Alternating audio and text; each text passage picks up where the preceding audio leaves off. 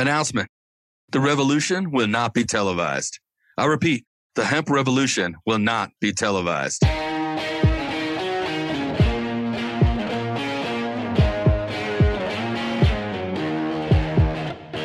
Welcome to the Hemp Revolution podcast, the global hotspot for the buzz and the cannabis. Hear the secrets of the green rush from the dreamers who are writing the rules, innovating business, and changing history forever. Immerse yourself with the fascinating stories from the leaders in the hemp health revolution to learn how we are changing the game. Now, here's your hosts, James Brinkerhoff and Sonia Gomez.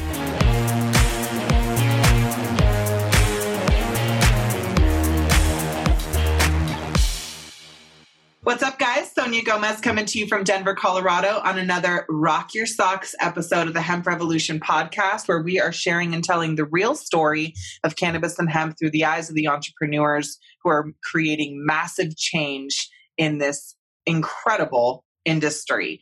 As you know, it is our mission to empower you with the truth about cannabis and hemp so that you can make educated decisions about how you participate in the growth of this industry or otherwise use its incredible products to transform the way that you feel and function every day. So if you are one of those people looking for products that you can trust, check us out at medicalsecrets.com. We have personally vetted over 2,000 products and picked our very favorites to be listed inside of our marketplace. And if you are a budding entrepreneur or business owner in this space, I'd love to hear your story and share it with our community. Shoot me an email, sonia at medicalsecrets.com, and I'll be looking forward to connecting with you. Today, you guys can thank me later. I have done it again and pulled yet another incredible change maker and entrepreneur from this space. And as the global CEO of Harvest 360, Todd brings strong leadership, global vision, and strategic direction to our multidisciplinary team of business experts, scientists, and cannabis professionals. His energy is drawn from his passion for the cannabis plant and a deep seated desire to unpack all of its possibilities to heal patients and our planet. He is convinced that cannabis in all of its forms can legitimately contribute to a global economy and bring social justice to our society. He is committed to creating an effective and responsible legal cannabis market on a global scale. And here to share more about his background and his future vision and how he is working day to day to execute is our good friend Todd Scantini. Scattini. I said it perfectly right before. Todd, thanks so much for having for being on the show today. Thank you very much, Sonia. It's really my pleasure, and, and thank you so much for the platform to to address so many members of the cannabis and, and hemp community. Um, I really appreciate this. Mm-hmm. Um, yeah, so um, my name is Todd Scattini. I'm, I'm the global CEO of Harvest 360. I'm a retired Army colonel. I, I, served the country for 27 years in an Army uniform, and, and I'm very proud of my service and and uh, you know feel very grateful because I think it's kind of what made me who I am. Um, you know, I enlisted in the Army uh, 29 years ago now. Uh, I was lucky enough to be selected after I enlisted to go to West Point. I went to West Point for four years. Uh, I was a armor officer and a cavalry officer, and then I became wow. a foreign area officer or a FAO. And uh, and so I, I began uh, a career as a military diplomat. I, I, spent 13 years as a military diplomat, serving as a defense attaché and a and a um, uh, advisor to general officers, um, senior military officials, and uh, on, on international military staffs. So I had a really uh, fantastic military career that kind of brought me to this space. A bit unconventional, I suppose. Yeah, a bit unconventional to say the least. So that's such an incredible background, and thank you for um, your contribution to this country and my freedom, which I enjoy every single day. Thank you very much for that. Um, and and I mean that with the most sincerity. I had, I you know, pre high school. Um, I never was really. I was raised totally and completely separate from what would be considered "quote unquote" normal American life. My parents chose to raise me pretty nomadically, traveling and following the Native American Indians, um, uh, the the American Indians, and I spent a lot of time in the back of a car and running around barefoot on reservations all throughout California, Arizona, Nevada, New Mexico, Oklahoma, and didn't really have a ton of exposure to things like the military or the idea that somebody could disappear for four years before coming back a completely changed man or woman. And when I was in high school, one of my very best friends volunteered and went to the Marines and ended up doing special ops and Green Beret and like, or, you know, all of the different, I, I don't know if I just mixed those two things up. That would be embarrassing yeah, if I did. Special operations. Special ops for the, for the Marines. And I had another friend who went on to do um, Green Beret. And then what's the sec- sector of the um, Navy, um, Navy SEALs? Mm-hmm. Yeah, so I had three of my very, very best friends sign in to go to the military, and poof, overnight, the minute that they graduated, they were gone and off to boot camp. And that was really traumatizing for me. And when they came back and told me stories of all of the things that they had done, it gave me a newfound appreciation to what, in fact, it actually means to be that committed and that dedicated um, to your country to your brother to your friend to you know the people that you are in arms with and it was just such an incredible eye opener for me and makes me eternally grateful for those of you guys who are not only looking out for us but each other in such a careful way um, talk to me a little bit about your transition into cannabis because as as we mentioned at the beginning of this mm-hmm. that's somewhat of a pretty big shift there. I can imagine. I can imagine many of your uh, many of your close friends from the military were probably pretty shocked and surprised to hear you tran- transition into this industry. How did you end up in the cannabis craze? Um, well, so it's interesting. I actually started in the military. I was uh, I was deployed to Afghanistan. I was serving on um, a special military staff that worked directly for the commander of the International Security Assistance Forces and we were given a, a, project of figuring out a way to create an economy for the Afghans using the resources that they have, so that we didn't have to pay for them uh, for you know the rest of their existence the way the Soviets had had signed up to do, and that failed. So we wanted to really create something for them that was organic. Uh, it, from their resources, and so uh, I knew they had three resources. They have minerals, very, very rare minerals that all go in our cell phones, but the Chinese bought the rights to all of them. They have uh, they had heroin uh, in the form of poppy, and uh, you know they they provide about ninety five percent of the world's heroin um, today. Wow, no use for that. But then they have cannabis. They have lots and lots of cannabis that they were cultivating for the illegal hashish market around mm-hmm. the world. Mm-hmm. And having grown up in California as the son of a or the grandson of a California cotton farmer and the, the son of a cowboy, uh, I kind of knew a little bit about agriculture. And I said, well, why don't we just flip the script a bit and transition them over to hemp? You know, I mean, this is a, a product that has, we have 8,000 years of relationship with and 25,000 different uses and food, fuel, fiber, medicine, building material, all of these things were resident in this plant just from a cursory look at it and and I made this great proposal, and I thought it was uh, really cool, and it, it, would have the the follow-on effect of uh, reducing the potency of hashish fields, and I was pretty proud of myself. But uh, the it wasn't really ready for prime time, or maybe not. Yeah. by leadership, it was a little out there. Yeah. You know? And and so you know but i was just taken by the subject just absolutely enamored with it as i'm sure you have been and and, and most mm-hmm. of your mm-hmm. listeners are and and recognizing one the racist and, and racist and greed driven roots of our own prohibition and the follow-on effects of that in our society uh, especially the impacts that it has had on communities of color um, and you know, I, I, grew up in Bakersfield, California. My stepfather was uh, Mexican American, uh, and and my school was about ninety five percent uh, Hispanic, and so I had really great uh, friends growing up in the community and family from the Hispanic community. And once I saw really laid out for me the impacts on that community and on the African American community, I was just like, this is not American. This is not the America that I signed up to defend, and I wanted to see if I could do something about it. Um, you know, simultaneously, I, I recognized that there were so many military applications to cannabis and hemp. Everything from material in terms of uh, fabric for our uniforms or upgraded materials, uh, lightweight materials to build our aircraft and vehicles out of, or for batteries, or just, you know, everywhere. And then what really struck me was when I, I stumbled upon the patent that uh, the US uh, government has for cannabis to serve as a neuroprotectant, anti inflammatory, antioxidant. Yeah, 6630507. There you go. Yeah. And, that, and so that one for me really struck me because I had lost um, an officer who was struck in the head with a rocket propelled grenade that didn't explode.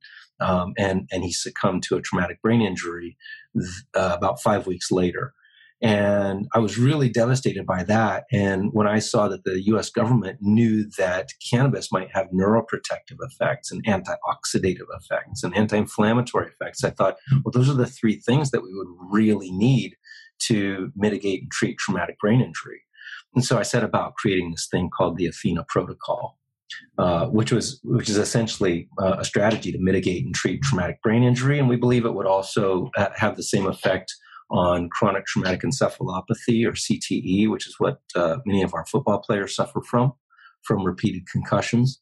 Um, the concept is essentially, you know, using non-impairing cannabinoids to maximize neuroprotection and neuroplasticity for a soldier in combat um, in preparation for a, a traumatic brain injury. And we typically get those from IEDs or improvised explosive devices.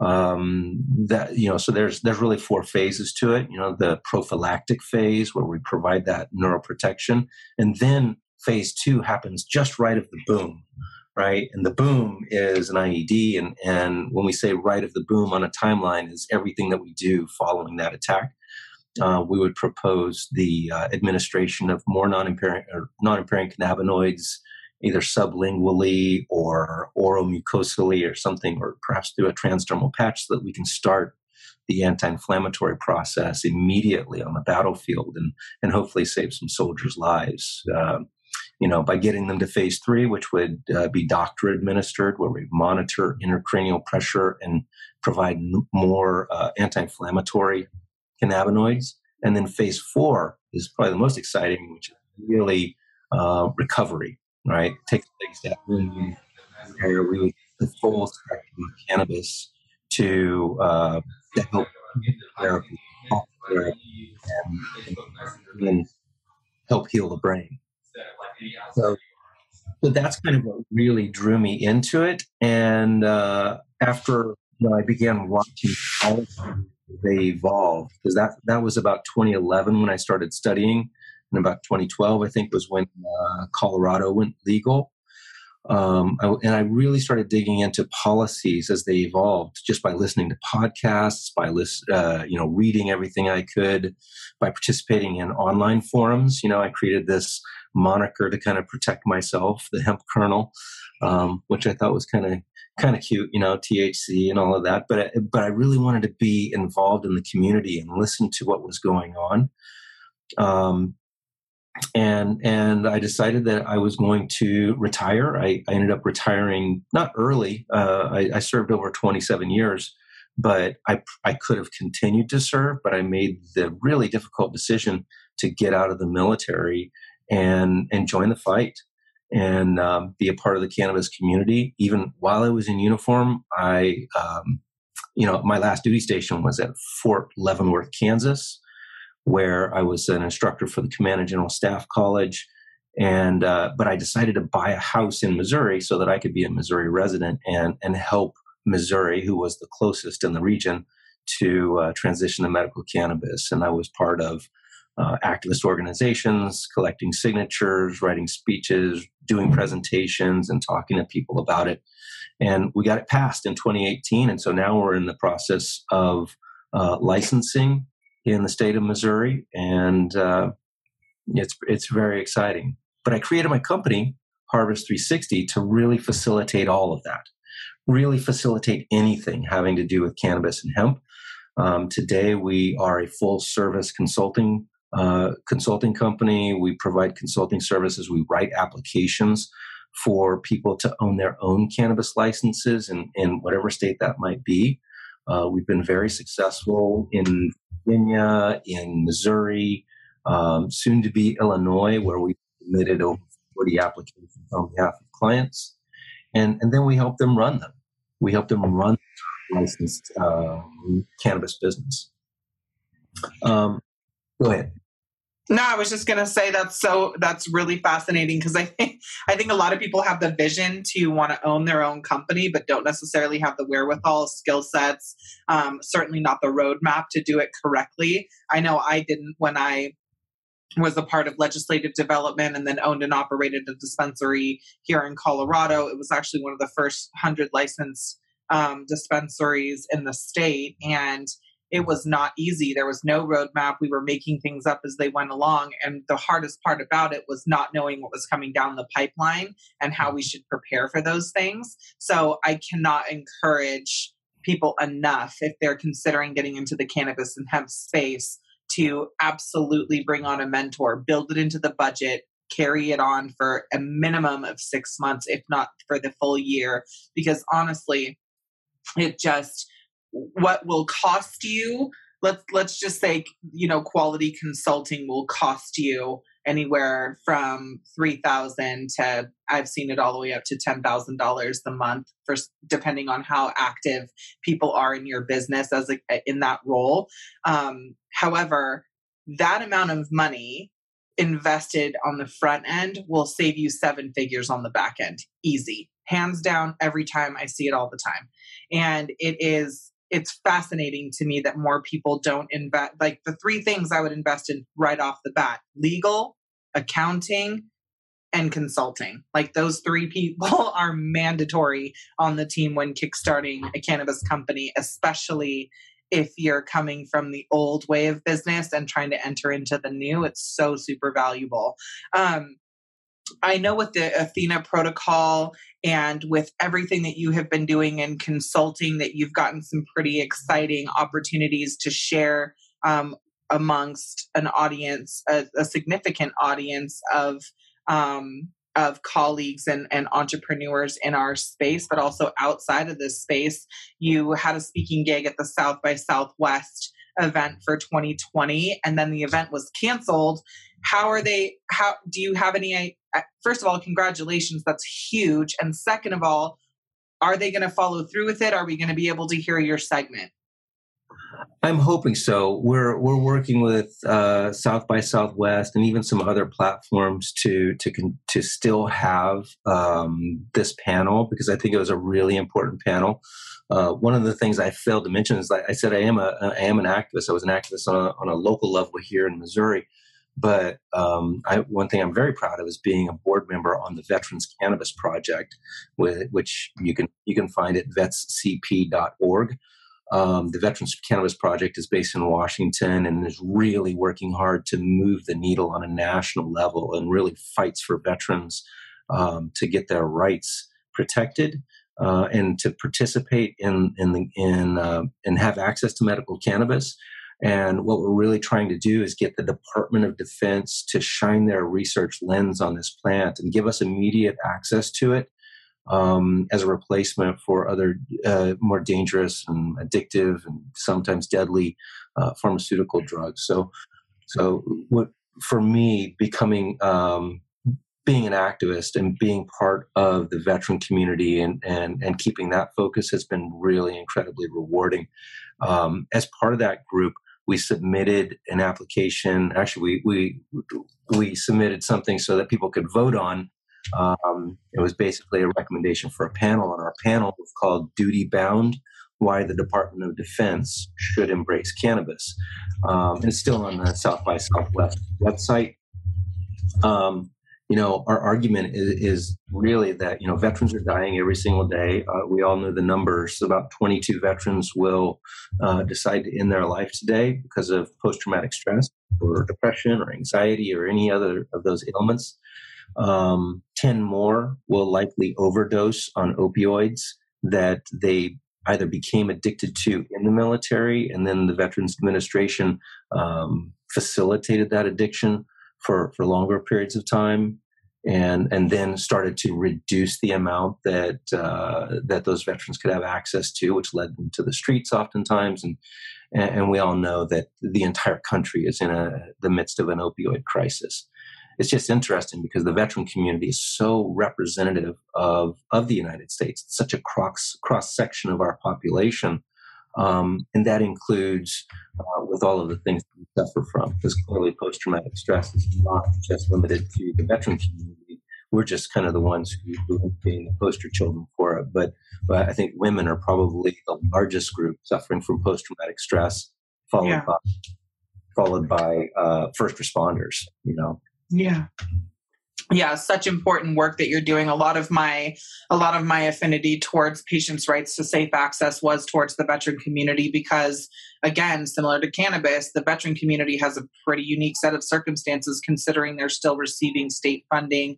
Many of them are under um, many of them are under you know assistance to have things that are as simple as housing or medical care right mm-hmm. and mm-hmm. and those things immediately become jeopardized the minute that you follow compliance for cannabis which is not designed to serve people who are under you know state or federal assistance it, it's it's so crazy to me that those crosshairs were missed um, but also really really really happy to see organizations like yours um, or like the Veterans Cannabis Project pop up and be in support of this particular demographic. Because it's just such important work similar to the medical refugees such important work that they have advocacy and that there's consistent awareness being brought up around their struggle to gain safe access without having to you know completely alter the the state or even location of their families. Um, it's really interesting your entry into this industry in particular, um, especially considering uh, and how and how perfect that you decided to build a consulting uh, company um, that supports the development of cannabis companies here and hemp companies here in the U.S. And it's no wonder after proposing perhaps too early the idea of you know hemp cultivation and industry development uh, in the Middle East. Now, talk to me a little bit now about the pulse of the global uh, cannabis and hemp opportunities. Like everyone's really, really focused on the U.S. right now. I think.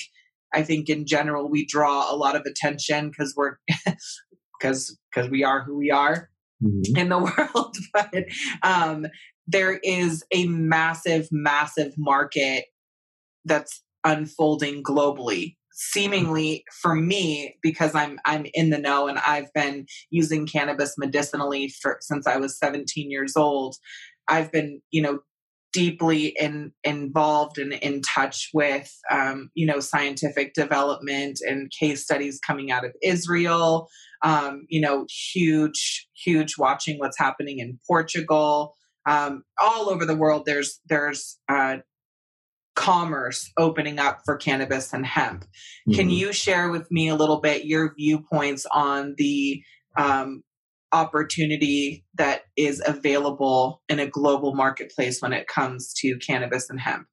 Sure. Well, let's. Uh, I'll start with hemp, um, and and first we'll define the three different markets. There's there's the hemp market, there's the medical cannabis market, and then there's the adult use cannabis market. Um, starting with hemp first, and obviously the passage of the Farm Bill in, in 2018 means that you know hemp and, and all its byproducts are are now off the Controlled Substances Act from Schedule Schedule One from the Controlled Substances Act, um, which means that now we have the opportunity potentially to to begin exporting this globally. I mean, we are exporting this globally um, throughout our industry. And and what's fascinating is that the rest of the world is starting to catch up, right? Um, and and I believe the end state will be that there will be a global uh, market for cannabis, for adult use cannabis, for medical cannabis that will have specific formulations and and precision. You'll have uh, adult use cannabis that is branded and and and hip and you know have multiple methods of administration. That's what's really exciting to us as well. Um, but in terms of hemp i'd love to spend a little bit of time on hemp. I think hemp uh, we have the potential to to affect so much change for first and foremost putting the the small farmer back to work um, that's that's a big thing because small farms are just going to the wayside. I spend a lot of time in farm communities here in Missouri, and when I talk to leaders within those communities, you know, in these rural communities, they say, "Well, our number one export out of here is our children," you know, because we don't have any good jobs and and no one's farming anything except for these big organizations, and you can't make any money off of it, and it's just no longer sexy growing sorghum or or soybean, but these mayors and and and uh, community leaders they say if we start growing hemp out here and and you know my kids are all excited about it even the older farmers are excited about it because they're all seeing the uh, the potential out of CBD first and foremost they really they're really uh, eager to see CBD because farmers have a lot of pain by the way because um, it's a it's a hard life farming and yeah. Uh, they they're starting to recognize that it's hugely beneficial to all generations within these farming families.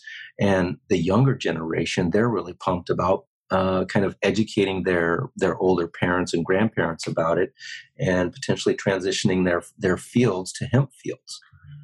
Uh, you know, and that takes a that takes a big push. It's a really heavy lift because, uh, as most of your listeners know, the long pole in the tent for the hemp industry a really a really effective hemp industry that covers food, fuel, fiber, medicine, and building material. It takes a big investment up front for processing.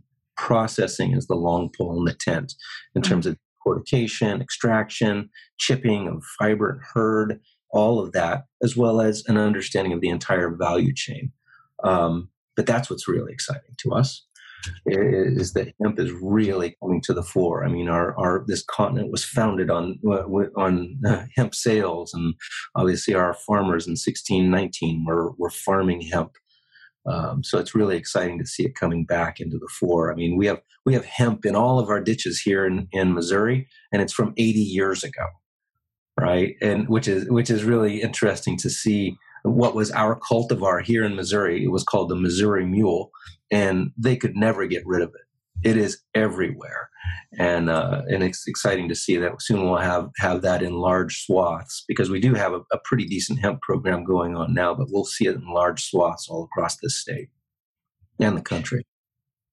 Yeah, I agree. I have I have to agree with you, and it's funny because I'm from you know the the Northwest, so this has been a part of my conversation for a long time, and I guilty as charged used to make fun of the rainbow people mm-hmm. who used to talk about, you know, their biodiesel and blah blah blah so on and so forth. And i'd be like okay hippies you know drive another van. Like um, i used i really was. I was like cannabis is king you know didn't really make the connection between the two. I was you know 14 years old but i still didn't make the connection and i didn't and i didn't really think about it. Even still like when i was moving everything online i was thinking CBD or or hemp was diet weed.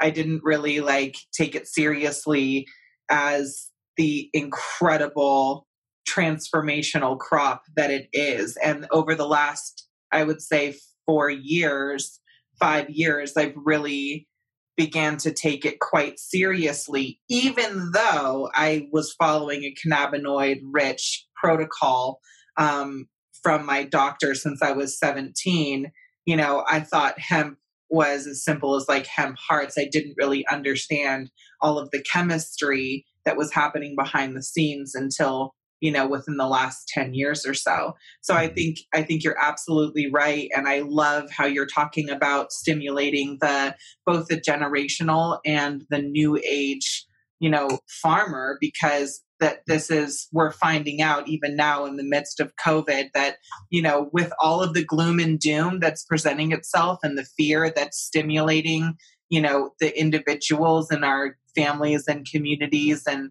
you know states and country right now that there's actually quite a bit of blessing that comes along with it like people getting serious about what it actually takes to be self-sustainable and we're seeing vegetable gardens pop up and people mm-hmm. thinking about making their own medicines and it's a unique kind of paradigm that in the face of fear people are starting to become self-aware and asking the important questions of how can we be a part of the solution rather than the problem yeah, and I think it's interesting too in the time of COVID when we're recognizing that our supply chain is is not our own, right? Mm-hmm. We are mm-hmm. on other countries, namely China, uh, to to produce so much of our own personal protective equipment that uh, you know I think this is going to expose a, a, major gap in in the American economy, and that is the ability to be self sufficient, especially in something that is so critical to saving lives as personal protective equipment. It's it's really fascinating, and I think hemp provides a really unique opportunity to address that in that it grows so quickly and that the fibers have have known antimicrobial properties to them and so much can be done with it. So it's exciting to uh, to think about what the future might look like in terms of ppe and and uh, hemp cultivation and, and what it's going to do for our manufacturing lines Hmm. Yeah, I couldn't agree more. So I I would love to know from you and and and seeing and hearing and knowing that you have your hands in in multiple facets. I mean, you guys are literally a 360 company. What mm-hmm. is your primary focus for 2020? What do we have to look forward from to mm-hmm. um, from your guys' organization, and what is the milestone that you guys as a team and as a company are pushing to achieve right now? Certainly. So so Harvest 360 is now a wholly owned subsidiary of Blue Diamond Ventures. I'm the I'm the um, director of the board for Blue Diamond Ventures, but under and under that umbrella, we have a couple of things going on. Um, we are creating Harvest 360 Labs. Uh, which will license its SOPs and technology to other laboratories, namely uh, one that will be putting it into place in uh, Missouri uh, is a group that we wrote their application for them here in Missouri to, and they won one of the 10 uh, laboratory licenses for the medical cannabis industry here. We're very proud of that. Um, and, and so we're focusing a lot on laboratories. Additionally, we have been invited by the island of Puerto Rico and the government of Puerto Rico to establish a hemp and CBD testing facility uh, that would include mobile testing to assist uh, hemp farmers in you know understanding when to uh, harvest their field so that they don't go over 0.3 percent THC. Mm-hmm. Um, so yeah, laboratory testing for us is very very important because we believe that brings legitimacy and predictability and and, and you know, gives a, an element of trustworthiness to our industry. Um, that's very important. And it also leads to uh, is exactly what is needed in order to have academic research uh, being conducted on medical cannabis so that we can have very specific understanding of cannabinoid ratios, terpene ratios, terpene profiles, uh, and ensure that for anyone with a potentially uh, compromised immune system that they're not taking in mold, mildew, heavy metals, residual pesticides, mm-hmm. and that nature. I mean, I don't, I don't have a compromised immune system, and I don't want to put that in my body either. But we certainly. Yeah. that as a medicine to someone. Um, and then uh, secondarily, we're we're we're also working um, on a project, not on a project, but it's one of the companies under uh, Blue Diamond Ventures is um, Go Pronto, which is a transportation service for cannabis, and that will be implemented in Colorado, Missouri, Illinois, and Puerto Rico. Um, we're really excited about this platform because we're trying to have all veterans uh, operating uh, these vehicles and basically being their own business owners. And um, you know, when COVID hit, I thought, you know, oh, it's every all, all business is going to go away, and the cannabis industry is going to get struck really hard. But with the declaration of the fifth largest GDP on the planet, uh, California, as well as uh, I think the 11th largest GDP on the planet in New York, and and and then Illinois and Michigan, all declaring that cannabis is essential and and should remain open, just like a pharmacy, just like hospitals, just like grocery stores. Cannabis is essential. that was a major boost for mm. our industry and a, and a, very public recognition of uh, the effectiveness and the necessity of the plant. Mm. Uh, and and what we're recognizing now is that uniquely, uh, transportation and laboratory testing are also things that are going to be very very relevant in the uh, reduction of, or the fight against coronavirus. Right? When you're talking about um, reducing people's uh, movement so that we can uh, reduce the amount of, uh, of infections that are transferred. Transportation is going to be very, very important. And you're seeing lots of states now who are putting in emergency policies to allow the transportation of cannabis to patients.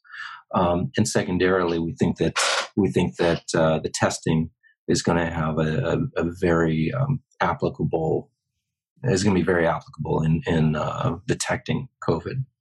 Oh, yeah, absolutely. There's no way you can get around any of the progress without, you know, substantiating the product through testing. And that's, for me, like, that's going to be the most important piece that happens. Because what do you, how do you know, how do you know what's in your product? First of all, it's, it's such a high contrast for me. Like, how do we, how it's always been the question how do we validate our need or desire to utilize this plant and have access to it no matter where we are? And if we're traveling how do you you know cross those bridges and mm-hmm. barriers and all of those things? And this is a blessing wrapped up in a curse right? It's like we're having to innovate and solve problems that would have otherwise taken ages and ages and ages to gain progress on mm-hmm. and I, you know so i feel like that's another really significant of course it comes with its challenges but it's all innovation does right? Well, so i'm i'm excited to see things progress so quickly.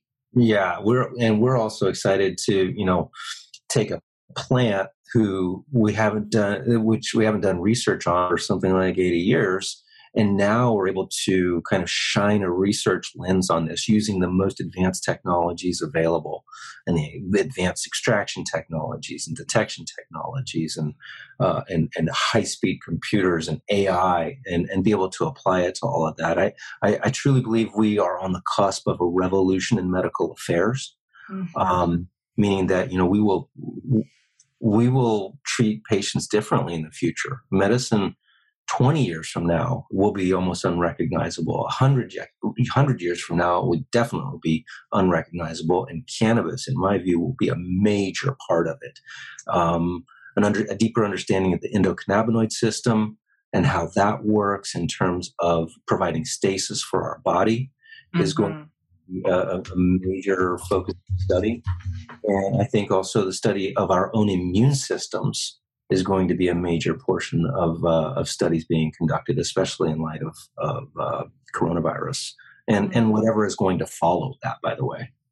Yes, I I would have to 100% agree, and I'm really really excited um, to see all of those things come to fruition. Would you be open to having a follow up conversation? I would love to continue to have this to have uh, you know i would love to continue this conversation but i'd like to weave a little bit further into um, the athena protocol and because all of this sort of mixes in with it right and we have a mm-hmm. very very very concentrated and dense population of consumers who are dealing with all different types of challenges, PTSD being one of the biggest complaints from our following, um, you know, on multiple levels. And I would love to continue this conversation and just find out, you know, how, how the Athena protocol works. You mm-hmm. you mentioned the four different stages, so on and so forth. Um, but I think it would just be incredibly valuable. And for um, so, are you are you down to do one more interview with me? Of course, but I okay, love, good. I would love to bring our chief medical advisor on as well. He's a, he's a really interesting cat who's a 1972 graduate from West Point as well, and he did a full career and spent time with uh, infectious diseases and wow. family practitioner. he helped me really develop this, and and really, it is still a concept you know? We're not we're not doing research on this right now. I want the i want a place where we can do research where we can really study the neuroprotective effects of of cannabis. And and i made those four phases um, intentionally broad because I don't want to get stuck into only one formulation works. We want to be able to continue to improve on uh, neuroprotection and neuroplasticity uh, in, in all humans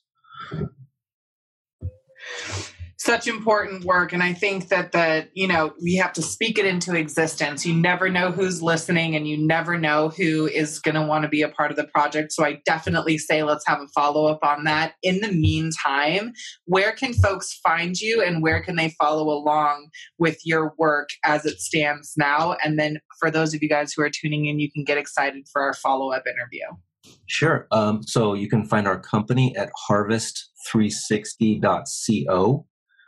Um, you can find me on LinkedIn. Uh, just search for Todd Scattini. And uh, I'm on Twitter and I'm on Instagram, but I don't really use it all that much. I'm on Facebook, but I really use that for personal. So probably Twitter and LinkedIn are, are the best places to contact me. Um, and I will respond for sure. Um, and then you can find the Veterans Cannabis Project at vetscp.org. And in terms of what we're doing uh, to, to address COVID and the coronavirus, uh, uh, we're, we're now the strategic advisors for cannabis and hemp for a group called green.org. And green.org is in the midst of developing a biological crisis response system architecture um, that would be used on a federal level, and we're hoping to export some of their solutions as well to to other countries to help others. And this is just hello, hello.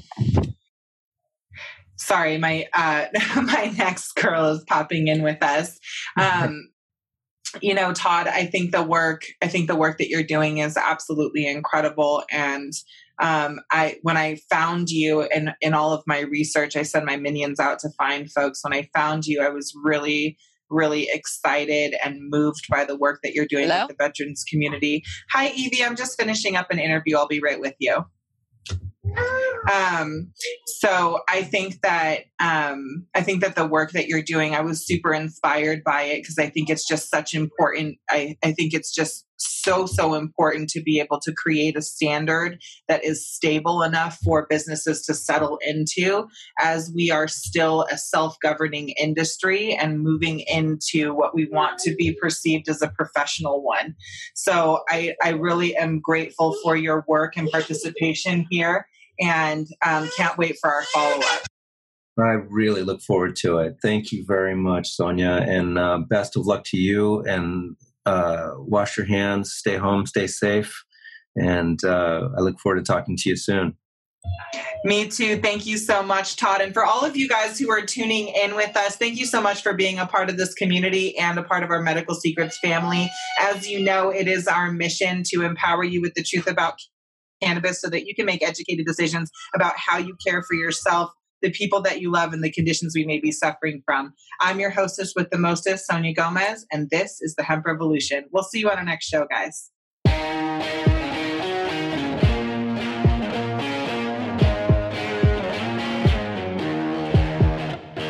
Thanks for listening to this episode.